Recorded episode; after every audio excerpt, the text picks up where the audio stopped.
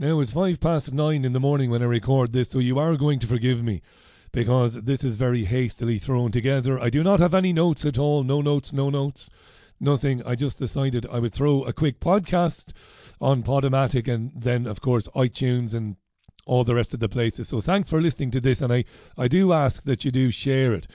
It's just a few thoughts on one or two developments overnight. Listen, this morning I was watching Sky News um, Kay Burley presenting for Sky News in the early morning, and she interviewed two.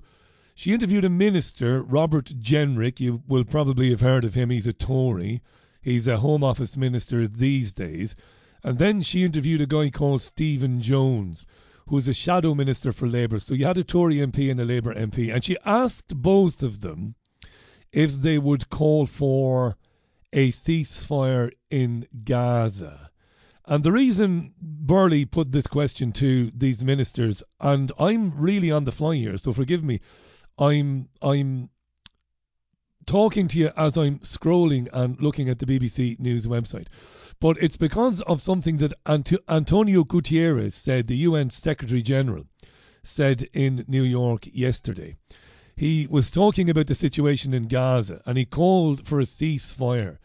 But in during the comments or during the comments he was making, Gutierrez said that what happened in Israel, where this began, this recent escalation began, where 1,400 Israelis were killed, he said this didn't happen in isolation. It doesn't happen in a vacuum. That Palestine and the Palestinians have suffered under an occupation, he said, for 56 years. And this resulted in a real backlash, as the media would call it, from from the Israeli representatives in New York and Israelis in Jerusalem, saying that Gutierrez must resign his position as UN Secretary General, that this is a blood libel. I think Israel's foreign minister to the their Israel's envoy to the United Nations, I do believe, said that this is a blood libel, and therefore the Guterres should resign. And in the context of that this morning, Burley and other presenters on UK television and radio have been asking the question of politicians are you calling for a ceasefire? And to a man and woman, they're saying no. Absolute reticence, absolute reluctance to call for a ceasefire or to criticise what Israel has been doing. The Gaza Health Ministry has said, by the way, that 700 people have been killed in the last 24 hours. A number of organisations, because critics of Palestine will say the Gaza Health Ministry is run by Hamas, so therefore we should take anything we hear from it with a large pinch of salt. And I say, okay, that's fair enough.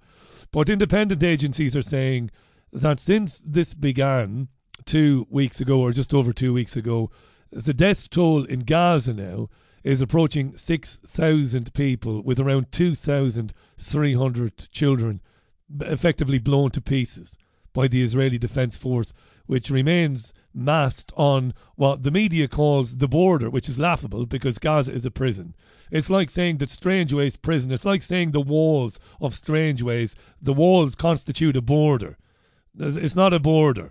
Border implies that people can leave and come and go as as they choose. So that's quite extraordinary this morning that you have politicians refusing to call for a ceasefire. Refusing. Uh, Burley and others, of course, not going far enough, asking politicians to comment on what Gutierrez said in New York, right?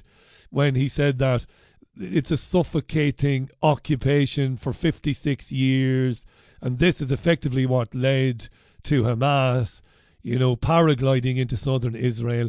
So they're asking these politicians, well, comment on that, but they're not really. And politicians are saying, well, I'm not going to comment on that. We're not calling for a ceasefire. It's quite amazing, really. I mean, I obviously am apolitical. I know what politics is. I have no interest in it. It is an illusion, the idea that you have a choice in this country or any other country that you have some sort of uh, ability to determine the course of your own future by choosing candidates to represent you in the national parliament. We know it's a farce now, but surely it must be occurring now to people my age and older. Labour Party supporters who maybe back in the 70s and 80s would have marched against apartheid in South Africa and would have marched against the apartheid that we've witnessed for 75 years in Gaza. They must be apoplectic now that their Labour Party is completely captured by the Israeli lobby, just as the Conservatives, the Lib Dems, and the Greens are. It's an amazing thing, you know, and it's giving free rein to people to say whatever they choose to say at any time without fearing in any way consequences. I came across an extraordinary bit of audio this morning from Newsnight, which airs every weeknight on the BBC, BBC Two, late in the evening. It's their kind of a review program. They review the day's big news. And they have hard line interviews or hard talk type interviews, allegedly, right? They allegedly push the guests pretty hard. That's what they're supposed to do on the program. And on Newsnight last night, presented by a woman called Kirsty Wark, who's very experienced, uh, very, very experienced. She interviewed a Jewish woman called Rachel Riley, who seems to be Jewish when it suits her. Riley presents or co presents a quiz program known as Countdown on Channel 4. It's a numbers and letters game which has been around since the early 80s.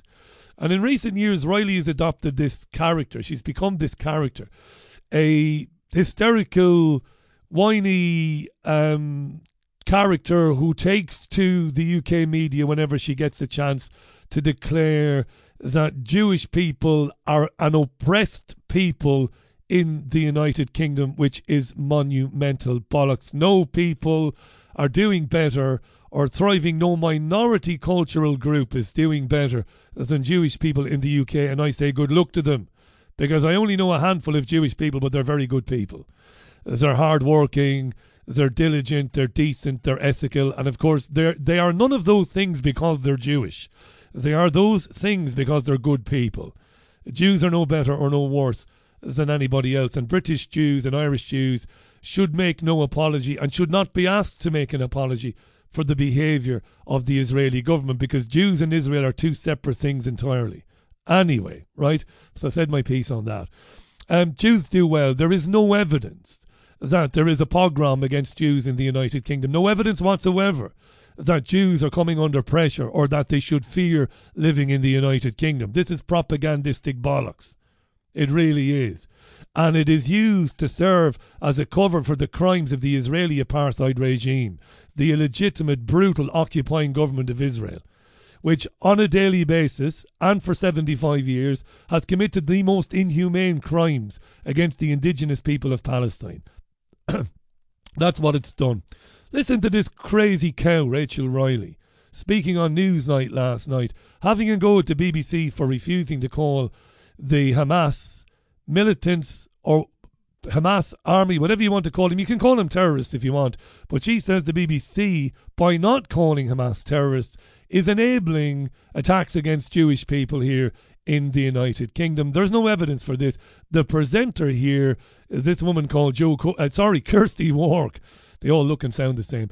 Is wretched. Listen, Riley. October Declaration, in a way, was a way to find solidarity and that's what's behind the declaration for people to it, come together and express it's their find, feelings. It's finding solidarity and it's, and it's expressing disgust at organisations like the BBC. We now know that there was a pregnant woman who had her belly cut open, the baby was removed from her stomach, and beheaded in front of her. There's videos of this, and yet the Which BBC... Which is unverified. We, we, haven't seen these videos. Uh, you haven't seen it. I know many people who have seen it. I know many people who have seen it, Sister Riley, and she giggles when she says this, by the way. It's very important that you can watch this video if you go to BBG Richie on Twitter. Give us a follow as well.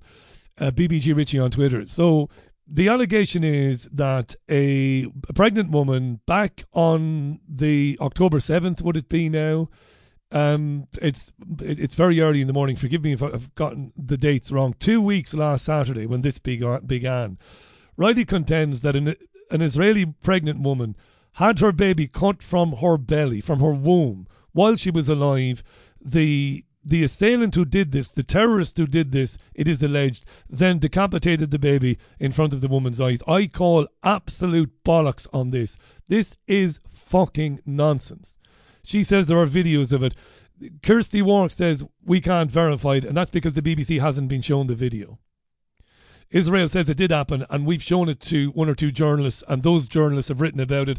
I would argue, that's me, Richie Allen, that the Israeli government is very fucking selective about those it chooses to share videos with and other information. I do not believe this.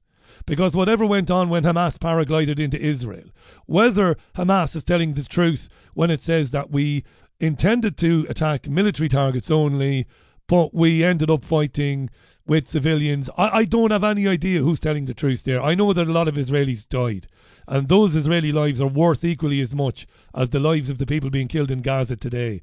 That's my final word on that. I don't waver from that, right? But we're supposed to believe that they had time to stop and cut out babies out of the bellies of pregnant women and, and then decapitate them. It's nonsense, this. I, it is absolute bollocks. I don't believe it for a minute. Listen to a bit more of it. These videos are in existence. There's countless others and countless other examples that the, the journalists sat through the other day to, to prove this mm-hmm. is existing because of such denial. And organisations like the BBC refuse to call these terrorists terrorists. It's grotesque, it's indefensible, and it allows ob- obfuscation. It lo- allows people to. I cannot believe that Kirsty Wark, who's been around the BBC for 40 years, doesn't interject here and stop her. I'll share something with you. You won't know this because I'm presuming you haven't presented radio commercially or nationally or television. I have, right? And I've produced it. You do not allow this as a presenter. It's not out of pride, misplaced pride. It's not out of ego. It's you just do not allow it. You interject and you say, listen, when this began two and a half weeks ago, we reported day and night on what happened in southern Israel. We reported on it. We reported on the atrocities committed by or allegedly committed by Hamas militants or terrorists, as you call them, Rachel Riley. That's our job. It's our job to report on it. We did report on it. It isn't our job to determine what Hamas is or what Hamas is not. It's up to the people viewing the programme. People will make their own mind up. One man's terrorist is another man's freedom fighter, is the old adage. It's our job to report on what happened and then to report on what the Israeli government says about it and does about it. It's our job to report on the Palestinian Authority and its response. It is not our job to be labelling anything. But she doesn't, Kirsty Wark. There's a real fear in the media, as much as there is in politicians, about calling out this nonsense. And I thought, you know, maybe naively, that if they carry on like Riley, now Riley is small beer, small potato, she's a fucking nobody, right? But if you leave Riley aside, the news programs have been filled for the last two weeks with Israeli representatives, politicians, or is Israeli uh, lobbyists going on programs saying things like that which you've just heard Riley say, criticising the BBC. And I thought to myself, perhaps naively, maybe some of the older presenters will just get tired of this now and will break free, will will will go off message and say, no, we've had enough of this bullshit now. You know, and go after people like Riley, but she doesn't. Claim freedom so, fighters. It's it's it's just indefensible so, and it's fueling anti Jewish hatred in, in this country. There is no anti Jewish hatred in this country. There isn't any. I've looked at this I've gone over this with a microscope in the last five to six years. In fact, the only serious surveys carried out into British people's attitudes towards ethnic minorities and minority cultures. And I, again, I, I go back to programs I've done over the years. They're all available on iTunes. You've only got to put these keywords in. You know, attitudes to Jews. You'll find the podcasts. The, the most serious survey ever conducted in this country was carried out in 2019. And it came back to say that largely there is no more tolerant society in the world than the UK and it widely debunked this notion that Jews are an oppressed minority on or in or on these shores on these shores. It's a nonsense. And again the BBC would be aware of this but flatly refuses to go after people like Riley and call it out. I wonder do you accept that people who support the Palestinians and feel strongly about their plight have a right to march and have a right to freedom of speech in this situation? Of course, everyone has a right to freedom of speech. They don't have a right to support terrorism. Hamas is a designated terrorist organisation. Yeah, yeah, yeah, yeah. And then that's the end of that clip there. People have every right to stand to talk, to walk, to make podcasts, to assemble in London, and to call out the Nazi regime that currently occupies the state of Israel. Because we're not talking about Israeli people, we're talking about its government. We're talking about successive coalition governments who out Nazi the fucking Nazis. What they are doing in Gaza today is willfully, deliberately punishing by murdering the indigenous people of Gaza, blowing children to smithereens, targeting hospitals and buildings, do, c- committing the most heinous of crimes against humanity, and then using their lackeys, like the political class, right? Not just Riley and others, Tracy Ann Oberman, the Jewish actress, and others, not just using them as a cover to go on TV and wail, tell horror stories like, you know, they, they, they use the skin of Jews to make lampshades. Bollocks. Uh, just like this is a bollocks story. They cut out a baby and decapitated it in front of a, of a mother. No, they didn't. No, they didn't. And I'd be the first. Show me some evidence of it. Israel is very selective about who it shows its propaganda to. You know, the BBC should be very clear about this. Presumably, the BBC has asked the Israeli Ministry for Justice or Ministry for Defence to see this video because if I was running the BBC, my first call would be to somebody in charge there to say, listen, I'd like to see that video. I don't really want to see the video because I imagine if it contains or portrays what you claim it does, I'll, I'll be vomiting for the rest of my fucking life. But I do need to see it. Show it to me so I can verify it. And if I can verify it, I will go to where and I will say, you know what, Hamas has done this. Or somebody wearing a Hamas badge or, or, under a Hamas banner has done this unspeakable, horrendous, heinous crime. But the BBC doesn't do that, presumably. Yeah. It's mad, this, isn't it?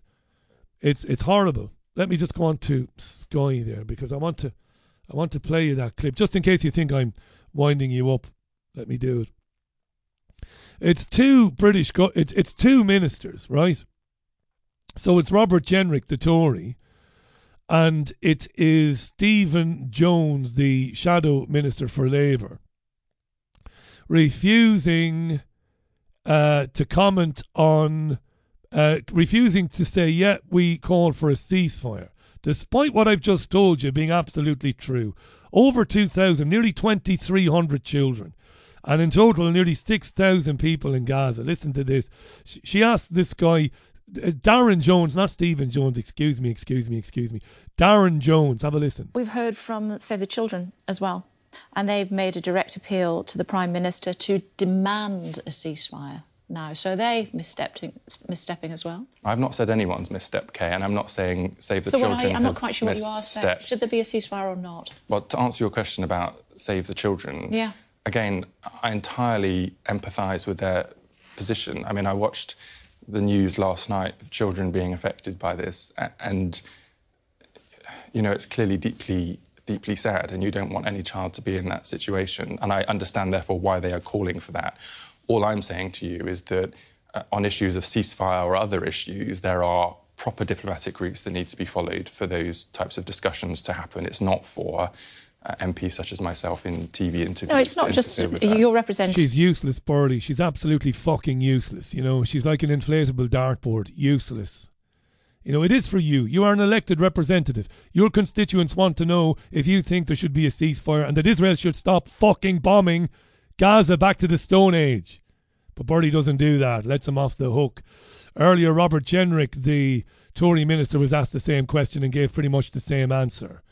Uh, well, in fact, he said that um, the the he, he's asked about Antonio Guterres' comments that what Hamas did two and a half weeks ago didn't happen in a vacuum because of the occupation. Listen. Well, I'm not going to comment directly on what the, the Secretary General said, but I, I would say two things. Firstly, Israel didn't start this war.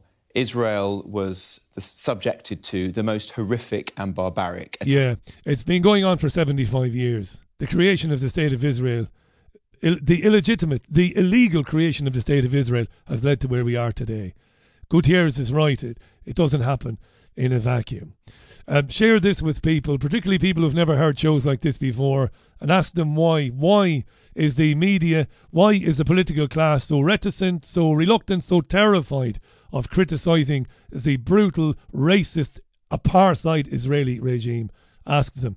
The Richie Allen Show is back at 5 o'clock today, Wednesday. Uh, Dr. Thomas Binder is among the guests. I will talk to you then on the usual channels. Thanks for listening to this, and again, thanks for sharing it. Do download the Richie Allen Show app. The Richie Allen Show app can be found at Google Play and the App Store. The Richie Allen Show is live Monday to Thursday at 5 o'clock UK time. It's a live and interactive radio show. Speak to you later.